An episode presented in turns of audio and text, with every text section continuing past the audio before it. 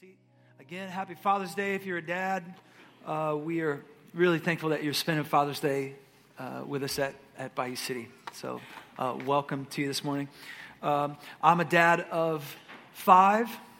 Sometimes feels like 15, you know, but I got five kids in my house, and, and I brought a picture because that's what dads do. All right, so this is my crew. Uh, Brian in the middle, who just graduated, and so uh, we're kicking him out of the house, and uh, uh he's going to play soccer at Mary Hardin Baylor. So we're really proud of him. And uh, uh, Ethan and Eliana and Ezra and Kay, and uh, so it's a joy to be their dad. And so each year, this has kind of become a little tradition. We, we have these amazing forms that we hand to your kids, all right? So when they go to their class, whether they're, you know, this high or this high, most of them today are filling out this form about you, dad, all right? And as you can imagine, there's some good material right here. All right. So here's just some examples so you know what you're going to be going home with. Uh, let me read a few of these. And what, the, what, what, how this works is, you know, there's some questions. So uh, uh, dad's favorite color is, and uh, here's a picture of him. Some great pictures of you dads, by the way. And so let me just give you some examples here. This one uh, from Caden says, I love my dad because he has a blue shirt. I don't, I don't really know if that's, that's, some kind of shirt right there.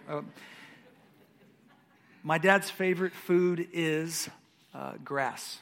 So don't really know what that's about exactly. I'm going to take you. I love that.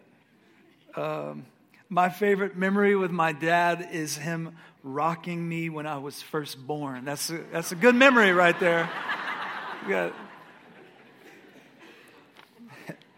I love this one too. Uh, my dad likes to wear, so that, you know, like what, what, is he, what does he like to, to, to wear? Uh, he doesn't care. That's what it says, all right? we don't care. Dads don't care about that stuff. At least this kid's dad doesn't. All right. Uh, his favorite food, talking about dad, his favorite food is whatever my mom makes. I mean, how true is that right there? Just, hey, whatever mom. I do love this one. My dad is the best in the family at, you know, and then you fill in the blank, at making bread. I, I don't know.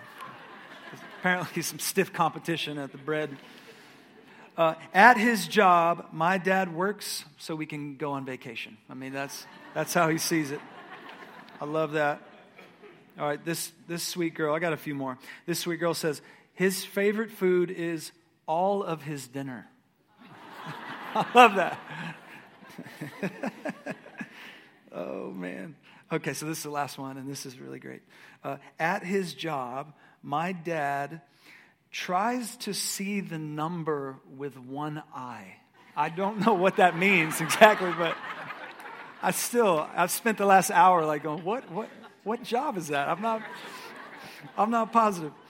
Uh, if you were with us a year ago, a lot of you weren't. We had a lot of new faces since last year, but uh, I shared about my father. So, uh, Ed C. was born in uh, Tokyo, Tokyo General Hospital. His dad had just uh, been uh, stationed there as the U.S. was preparing for the Korean War. And so uh, his mom was also a nurse in the Army. So instead of coming stateside, uh, her stateside was in Tokyo. And so uh, the last few months of her pregnancy, she was in Tokyo, and then Tokyo General Hospital, May 30, uh, May 31st, 1950 is when my dad was born. His father then, about three weeks later, uh, went into the very first battle of the Korean War. And if you study the Korean War, this was a terrible battle. Uh, we got blindsided uh, from both sides. And uh, so my grandfather, Grandpa Earl, was killed in the first battle. So dad was three weeks old. And, uh, and so uh, my grandpa Earl, uh, my middle name is, is uh, Earl after Grandpa Earl. So I'm, I'm Robert Earl. So I'm destined to write some serious country songs. I mean, I'm a, I got, I got to figure that out. Uh, so Grandpa Earl uh, died when my dad was three weeks old.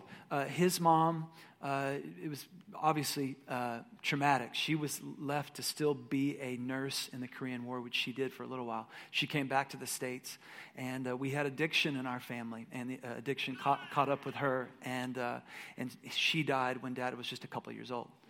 So dad was kind of left, um, you know, basically an orphan, although a grandmother uh, stepped in who, who followed Jesus and loved Jesus and really cared for my dad and raised him. And uh, so I say all that to say um, what society will tell you is broken and will be a perpetual cycle, whether it be addiction or loss or brokenness in your family. I mean, society will tend to just say that, hey, that's, that's, going, to, that's going to be for generations and generations and generations. And uh, when we walk with the Lord, uh, God says, no, that doesn't have to be that way. So dad has five kids of his own. He has 21 grandkids, all right? So he's, he's got a big old family. And so I reach out to dad because he has a perspective that I didn't have. I grew up with a dad. A lot of you did. A lot of you grew up with a great dad in your home. A lot of you didn't. A lot of you have the perspective of my father who, you know, his dad wasn't around and he didn't have a father figure in his life. And so a lot of you go, man, I, really relate to how your dad was brought up. So I reached out to dad and just said, uh, you know, where's my phone? Hey, will somebody grab my phone? Hey, Wayne, my phone is sitting on the table back there. I wrote my, yeah, somebody grab that. I think it's on the table. So I reached out to dad, uh, and he texted it to me this morning, so I got to grab my phone. But uh, I reached out to dad to say, hey, give, give us some advice. So there was two, two uh, bits of advice that I asked dad for on behalf of you guys and, and myself. One is for new dads. All right, so if you're a new father, how many of you you have a, a, a, baby or a toddler? So you're, you're a pretty new dad, like my friend Tim back here, Colin. We got a lot of uh, new dads. So the first bit of advice is for uh, new dads, and the second bit of advice that I asked my father for is, hey, give some counsel to folks who didn't grow up with a dad. So uh, walk us through. Um, what God did in your life and maybe, maybe give us some wisdom there. So here's what he said. First of all, uh, to the new dads love the Lord above all else, seek to model godly character and integrity, and love their mother well. Don't let work keep you from giving your children the time that they need. And that's a tough one for me, tough one for you, I bet. Right? Never let pride keep you from saying, I was wrong, I'm sorry.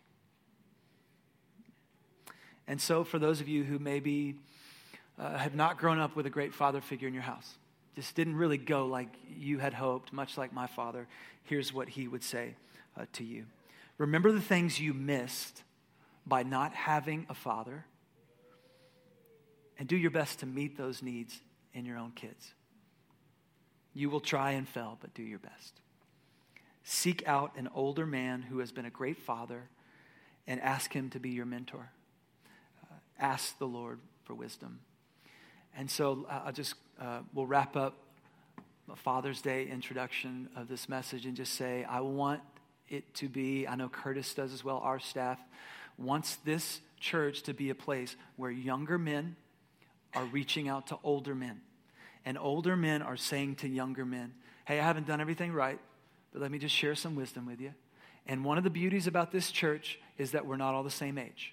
And so let that be something we celebrate often. We have 65, we have 75. I think our friend Mary, uh, I don't know for sure, uh, Krista, but she's, she's turned, I think she's turned 88 or 89. 89, all right? So Miss Mary's 89. We got people who are 89 uh, all the way down to teens and, and uh, young professionals. It's one of the things we want to celebrate here.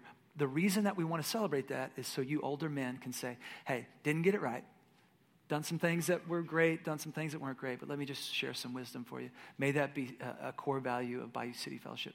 Grab your Bible, Daniel chapter 3.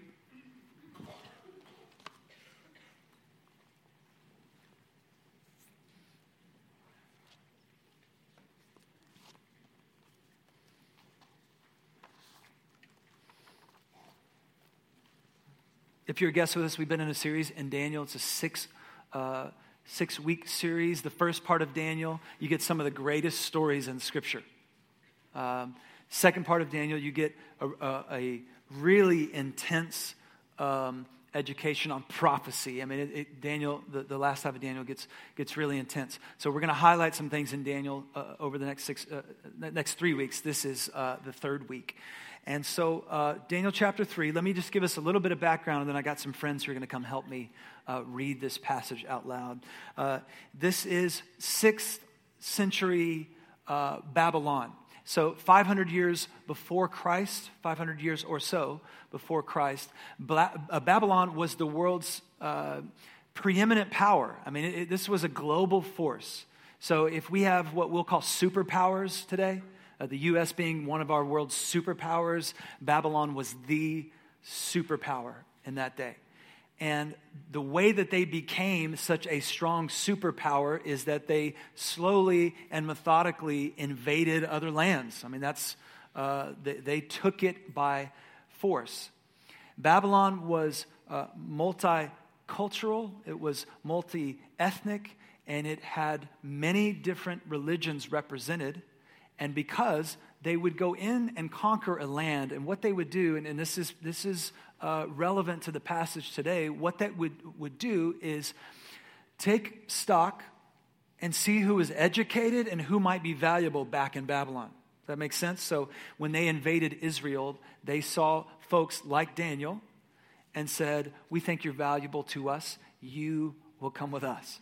And so they were hoping to create this, this kind of uh, euphoric society uh, where they had highly educated, highly skilled individuals. And uh, then generation after generation would, would slowly um, heed to the doctrine uh, of Babylon. So that's our context. Daniel is writing from that context. He is now in Babylon. He has gained favor with the king. If you were with us last week or you know chapter two at all, he interprets the king's dreams. The king rep, uh, recognizes something special in him and uh, elevates his status uh, in the empire. And this is important for us today, too. At the end of chapter 2, Daniel, being a good friend, basically says, Hey, I've got these three young, uh, three young friends, these three uh, young Jewish men. Is there any way I could get them a job? All right, so some of you may do this at your work. Hey, I, would like to get a friend a job. And the king uh, says, Sure. So if Daniel is is kind of like a governor, uh, let's just say, uh, just for the sake of, of comparison. He gets these friends a job uh, as like a mayor, all right? So Daniel's kind of a governor, and these, these friends of his, Shadrach, Meshach, and Abednego, they become kind of mayor status. Everybody with me? All right, so that gets us to chapter three. And instead of you hearing my voice read a long passage, uh, I've got two friends that are going to come help me. So Allie and Nate are going to come help uh, read the passage.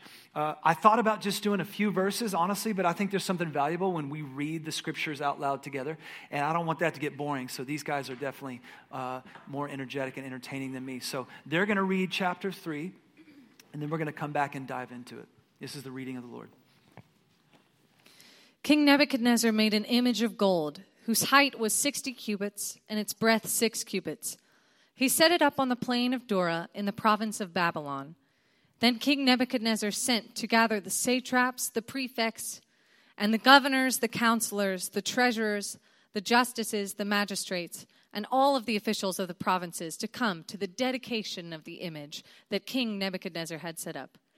Then the satraps, the prefects, and the governors, the counselors, the treasurers, the justices, the magistrates, and all the officials of the provinces gathered for the dedication of the image that King Nebuchadnezzar had set up. And they stood before the image that Nebuchadnezzar had set up. And the herald proclaimed aloud, You are commanded, O peoples, nations, and languages, that when you hear the sound of the horn, pipe, lyre, trigon, harp, bagpipe, and every kind of music, you are to fall down and worship the golden image that King Nebuchadnezzar has set up. And whoever does not fall down and worship shall immediately be cast into a burning fiery furnace. Therefore, as soon as all the peoples heard the sound of the horn, pipe, lyre, trigon, harp, bagpipe, and every kind of music, all the peoples, nations, and languages fell down and worshipped the golden image that King Nebuchadnezzar had set up. Therefore, at that time, certain Chaldeans came forward and maliciously accused the Jews. They declared to King Nebuchadnezzar, O king, live forever. You, O king, have made a decree that every man who hears the sound of the horn, pipe, lyre, trigon, harp, bagpipe, and every kind of music, shall fall down and worship the golden image. And whoever does not fall down and worship shall be cast into a burning fiery furnace. There are certain Jews whom you have appointed over the affairs of the province of Babylon Shadrach, Meshach, and Abednego. These men, O king, pay no attention to you. They do not serve your gods or worship the golden image that you have set up. Then Nebuchadnezzar, in furious rage, commanded that Shadrach, Meshach, and Abednego be brought. So they brought these men before the king. Nebuchadnezzar answered and said to them, Is it true, O Shadrach, Meshach, and Abednego, that you do not serve my gods or worship the golden image that I have set up? Now, if you are ready, when you hear the sound of the horn, pipe, lyre, trigon, harp, bagpipe, and every kind of music, to fall down and worship the image that I have made. Well and good. But if you do not worship, you shall immediately be cast into a burning fiery furnace. And who is the God who will deliver you out of my hands? Shadrach, Meshach, and Abednego answered and said to the king, O Nebuchadnezzar, we have no need to answer you in this matter. If this be so, our God, whom we serve, is able to deliver us from the burning fiery furnace, and he will deliver us out of your hand, O king. But if not, be it known to you, O king, that we will not serve your gods or worship the golden image that you have set up. Then Nebuchadnezzar was filled with fury, and the expression on his face was changed against Shadrach, Meshach, and Abednego. He ordered the furnace to be heated seven times more than it was usually heated, and he ordered some of his mighty men to bind Shadrach, Meshach, and Abednego and cast them into the fiery furnace. Then these men were bound in their cloaks, their tunics, their hats, and their other garments, and they were thrown into the burning fiery furnace. Because the king's order was urgent and the furnace was overheated, the flame of the fire killed the men who took up Shadrach, Meshach, and Abednego. And these men, Shadrach, Meshach, and Abednego, fell bound into the burning fiery furnace. Then King Nebuchadnezzar was astonished and rose up in haste. He declared to his counselors, Did we not cast three men bound into the fire? They answered and said to the king, True, O king. He answered and said, But I see four men unbound walking in the midst of the fire, and they are not hurt. And the appearance of the fourth is like a son of the gods. Then Nebuchadnezzar came near to the door of the burning fiery furnace, and he declared, Shadrach, Meshach, and Abednego, servants of the Most High God, come out and come here. Then Shadrach, Meshach, and Abednego came out from the fire. And the satraps, the prefects, the governors, and the king's counselors gathered together and saw that the fire had not had any power over the bodies of those men. The hair of their heads was not singed, their cloaks were not harmed, and no smell of fire had come upon them. Nebuchadnezzar answered and said, Blessed be the God of Shadrach, Meshach, and Abednego, who has sent his angel and delivered his servants who trusted him and set aside the king's command and yielded their bodies rather than serve and worship any God except their own God.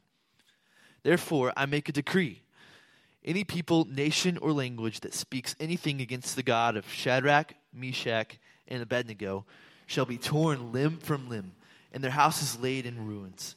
For there is no other God who is able to rescue in this way. Then the king promoted Shadrach, Meshach, and Abednego in the province of Babylon. Hey, say thanks to Nate and Allie for reading for us. Thanks, y'all.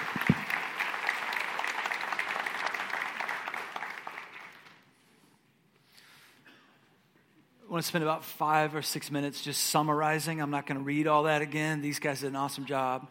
Uh, but there's some key elements I want you to just make note of, and then we're going to talk about how does this story that you and I have probably heard a thousand times, what does it have to do with us? And I think there's some things hidden in here, uh, maybe not hidden, but at least hidden from me uh, that this week I just felt like God was sharing for us, okay? So I want to break this down into six uh, sections. So it's not really six points, but six different pieces of scripture. I don't know if you write in your Bible, but if you do, feel free to grab a pen and jot some of these down. Uh, the first thing that we see in Daniel chapter 3 is the statute. So we're just going to call this section, verse 1 through 7, is the, the statute.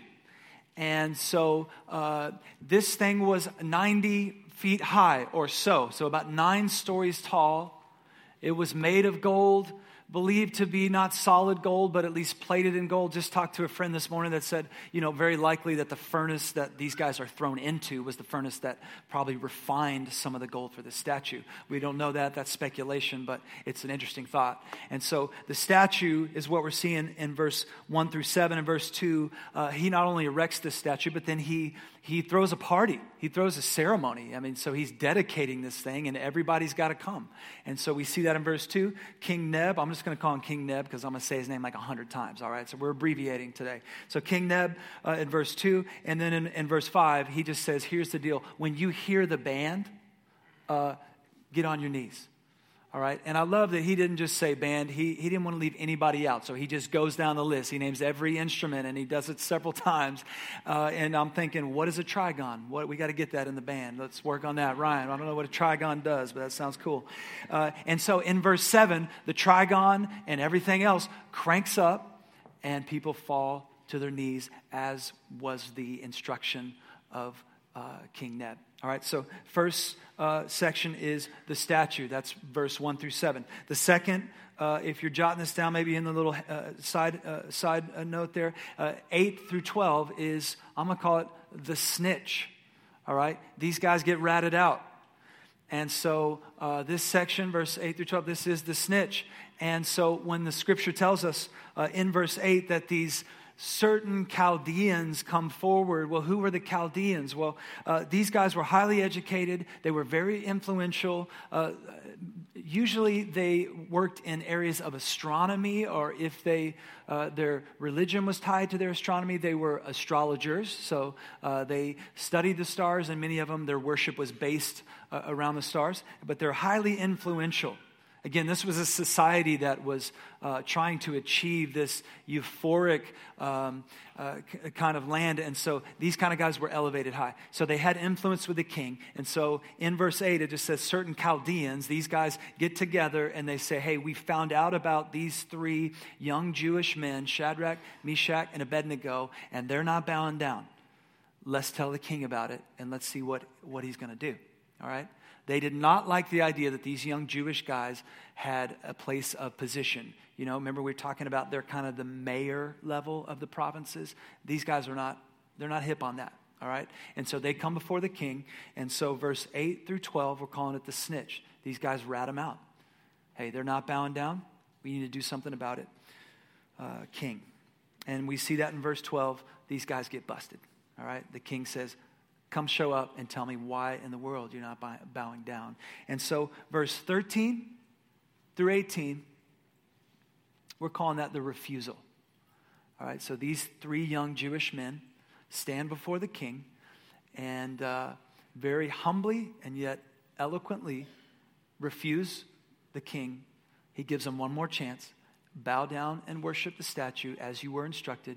And these guys uh, refuse. Uh, we see that verse uh, 16 through 18, uh, they stand their ground. And if you would, as you're looking at verse uh, 17, I want you to underline, uh, sorry, verse, beginning of verse 18, would you just underline the phrase, but if not? And maybe in your scripture it says, uh, uh, if not, or but if not. Um, but would you just find that phrase? And then we're going we're gonna hop back to that phrase. We're going to spend about seven or eight minutes on that phrase this morning. So that's, that's where this passage turns. Um, so in verse 18, if you just would underline that, uh, we're going to come back to that. But that section right there um, is called the refusal. And then we see in verse 19 through 23, we're calling this the punishment. So these guys refused, the king punishes them. And uh, we know the story. So we know that the king has the furnace heated up, not just not just normal heat, all right? He's cranking this thing seven times hotter than it ever has been because he is furious with these guys. And so, uh, 19 through 23 uh, is the punishment. And then the key verse here, verse 21, these guys are thrown into the fire. It is so hot, it kills the guards who are throwing them into the fire, right? Uh, and so, the punishment piece, we got two more to go. Verse 24 through 27, we're calling it the rescue. And so the king, uh, he has, a, a, I, I can just imagine that he's got some kind of vantage point. There's some kind of window, or he's got some kind of elevation where he's able to see into the furnace. And of course, he sees really two remarkable things. One, these three dudes are just walking around. And it says their clothes are not burning up, their hair is not singed. They literally uh, are just, I don't know if they're dancing, uh, I don't know if they're uh, goofing off at this point. I don't know if they're worshiping. It doesn't say, but these guys are walking around. We know that much. They're moving around, untouched, unburned. That's, that's the first miraculous piece. The second thing is he sees four guys, right? And uh, because you and I, most of us, some, uh, at least a lot of us, heard this story as a kid, I think that's lost on us, just the beauty of this. Of the, of, the, of the story here, that this king would peer in and expect to see three burnt up guys, but instead see four that are walking around. That's a beautiful mystery of the scriptures, and I don't want that to be lost on us just because we've heard this story a lot. All right, so the rescue piece is verse 24 through 27. Let me just pause here and say, um, I tried to read up on this for us because the question that um, several of us had, by the way, uh, this week got to invite some of our uh, guys just to say, hey, what questions do you have on this passage? Like, as I'm reading and studying this, what are you seeing? One of the questions one of the guys sent me was, who's the fourth? Right? I mean, obviously, a part of God. Is it an angel? Is it God Himself? Is it some kind of uh, you know pre-incarnate uh, version of Jesus? Like who's in the who's in the fire, right? And so a few interesting things, and, and I don't have hundred percent clarity, but I hope this helps us. Um, one, uh, the King the King James Bible actually says um, uh, the Son of God right? So mo- I don't know if any of you have a King James with you this morning. Maybe you do, but it, it should say Son of God. Most common translations say Son of the gods or Son of uh, gods. How many of your translations say that? Son of the gods or Son of gods? And so that kind of creates some confusion. So, like, is it, what, what's the king trying to say uh, here? Later on, he references uh, the angel of the Lord. Well, when he says son of God or son of the gods, he's, that, that Greek word is Elohim. And so Elohim is the God of Israel, uh, the one true God. That Elohim is used, uh, that's the most common use of God in the Old Testament. And so he's not just saying generally, hey, there's some kind of spiritual being in this fire with these, these guys. He's saying that is, that is Elohim. That's the son of Elohim. That's a part of the one true God. That's not just some mystical thing that's happening here. He recognizes uh, God as he peer, uh, uh, peers into the furnace. Um, and so uh, there are other places in the Old Testament where God, uh, he, he shows up visibly and he speaks audibly. And so we're going to just read this passage and uh, at least generally together say, God himself is in the fire with them. Uh, how these translations break it down, we're not positive, but, but God is revealed to the king amongst these guys in their furnace, in their place of uh, suffering. Okay? That's the rescue. Uh, the last, uh, the last uh, uh, subheading here is the praise, and that's verse 28 through 30. And so, what I mean by that is uh, it's the praise coming from the lips of the king, right? You don't peer into a fire expecting to see three people, you see four, and you don't have a, some kind of response. And maybe you've had an encounter like that in your own life. You don't see a miracle that you just go, man, that is, I don't even know how to explain that. That's a God thing. Have you seen something like that? I, I have seen something like that where I just go, I can't explain that. There's no words. That doesn't make sense except that that's a, that is a God event that I just witnessed. And so I will my, let my lips respond to you in praise. That's what happens with the king, verse 28 through 30. And we see that in verse 29. He takes it one step further. This king, by the way, he's all over the place, right? So he begins the chapter, he erects this massive statue. He says, Everybody bows down. He has this encounter with God, and then he just reverses course. Okay, wait a second. Everybody is going to pro- proclaim the name of Elohim, and they shall give praise to the God of Shadrach, Meshach, and Abednego. And then I, this king is so dramatic. He's like, And if you don't, we'll, we'll, I'll just tear your limbs off off. I mean, that's all. You're like, all right, you, you just take it easy, all right? Just tone it down. But in verse 20, uh, in verse 29, we, sing, we see that new decree, right? So he's encountered uh, God, and he now has a new decree. So, what is this passage that most of us have heard for many years? What does this have to do with us? And it clearly is a. Um, it's a passage of courage. I think none of us would argue that, right? You, you, you see that. It's a passage of great uh, determination. Um, it's a passage of uh, faith, right? These guys have faith in their God, but I want us to go back and I want us to read out loud, uh, just to make sure you're awake with me this morning. I want us to read out loud uh, verse 17 and 18. Nate, put that up for me. And so w- let's read this together, and then I want us to spend just a few minutes on one of these key phrases. All right, so read with me. If this be so, our God, whom we serve, is able to deliver us from the burning fiery furnace, and he will deliver us out of your hand, O king.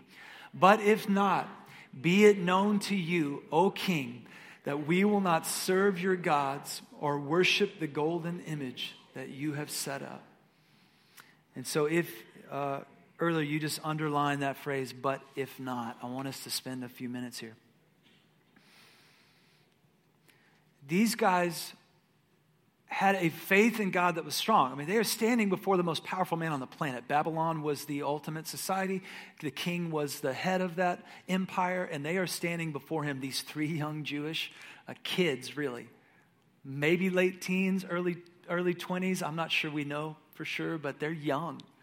And they are standing before the king, and they are quietly yet boldly uh, refusing and saying, We worship Elohim. We believe there is one God, and with all due respect, King, we're not bowing down to this image. So, this is a simple passage when we begin to just say, hey, this is a passage of, of boldness, of a quiet and yet uh, strong faith. But one of the phrases that just really jumped off the page to me this week and had me re examine, like, what kind of faith do I have in God? Is that phrase, but if not. But if not. Because I believe God can heal my friend who had uh, his cancer checkup this week.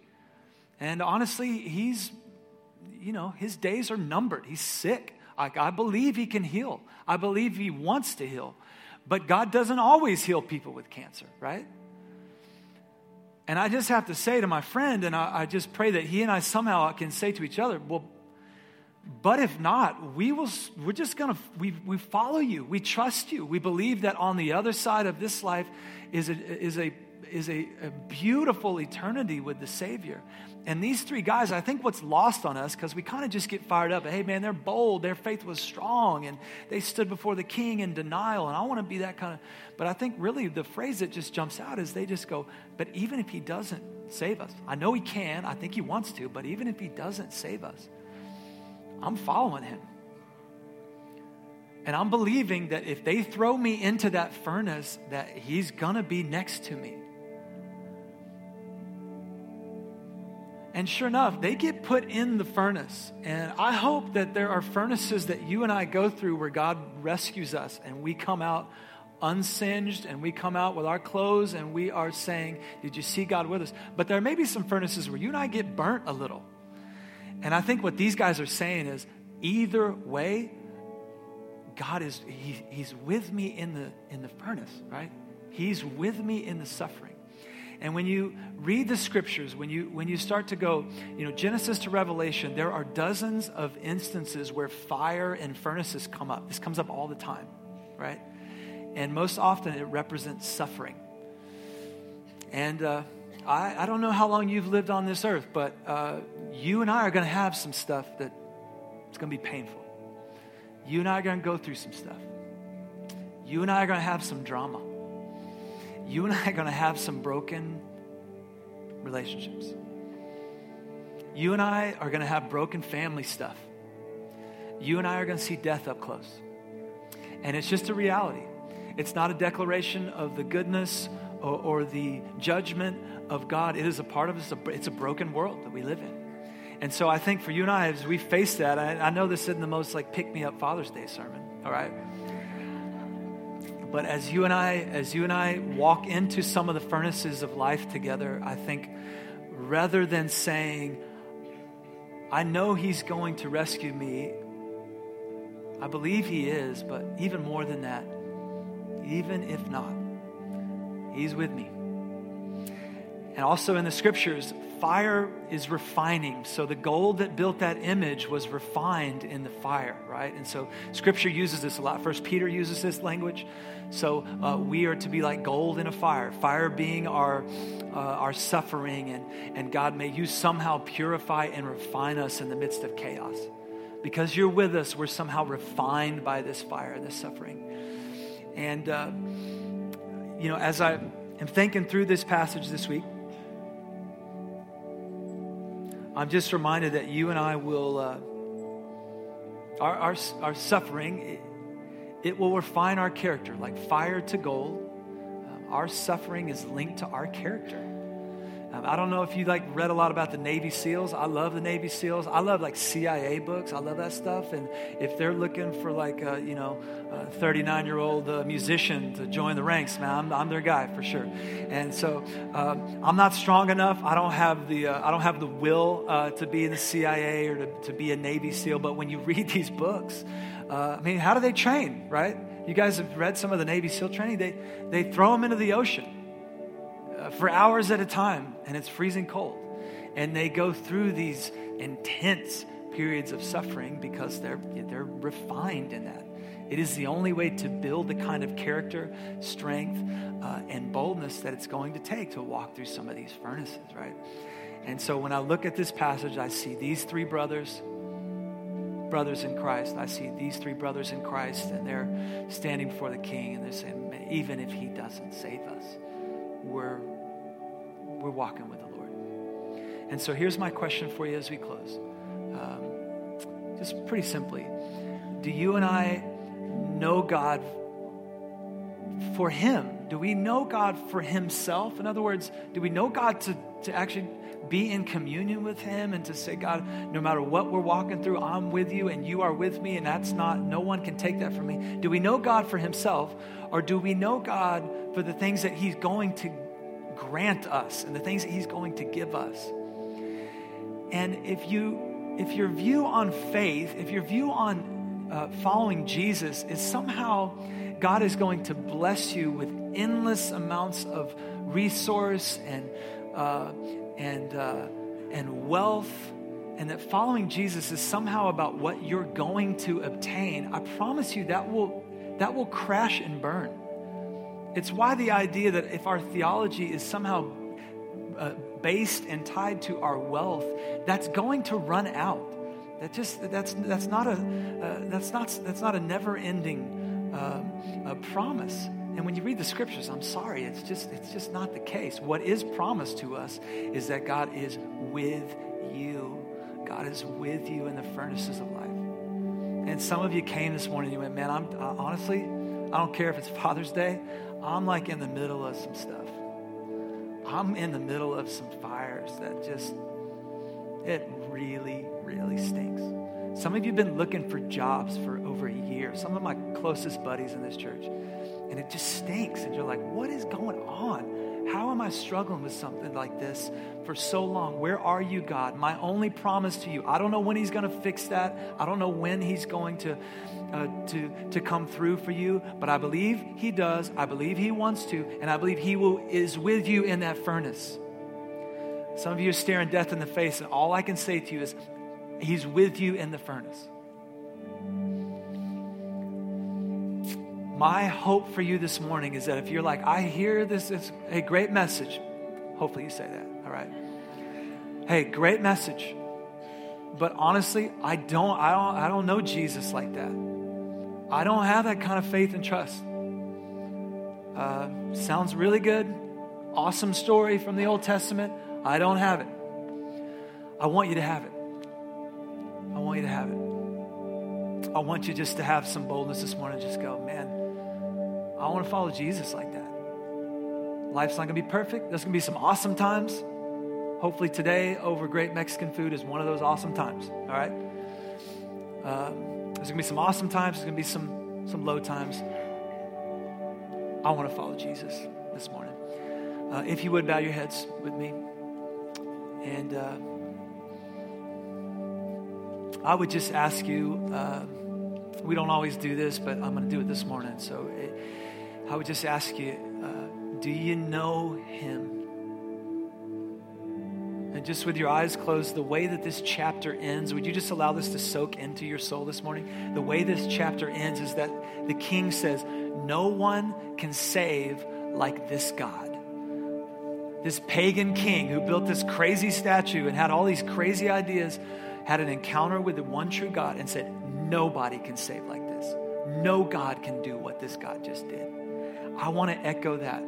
And so I just want to invite you, if you just go, man, I, I believe that. I want to know that God. With nobody looking around, I'm not even going to be uh, taking a tally or, or writing your name down real quick. But if you just would raise your hand, I, mean, I want to know God like that. I, I, want that kind of faith. You just raise your hand. I, yeah, thank you. Just, I want to know God like that.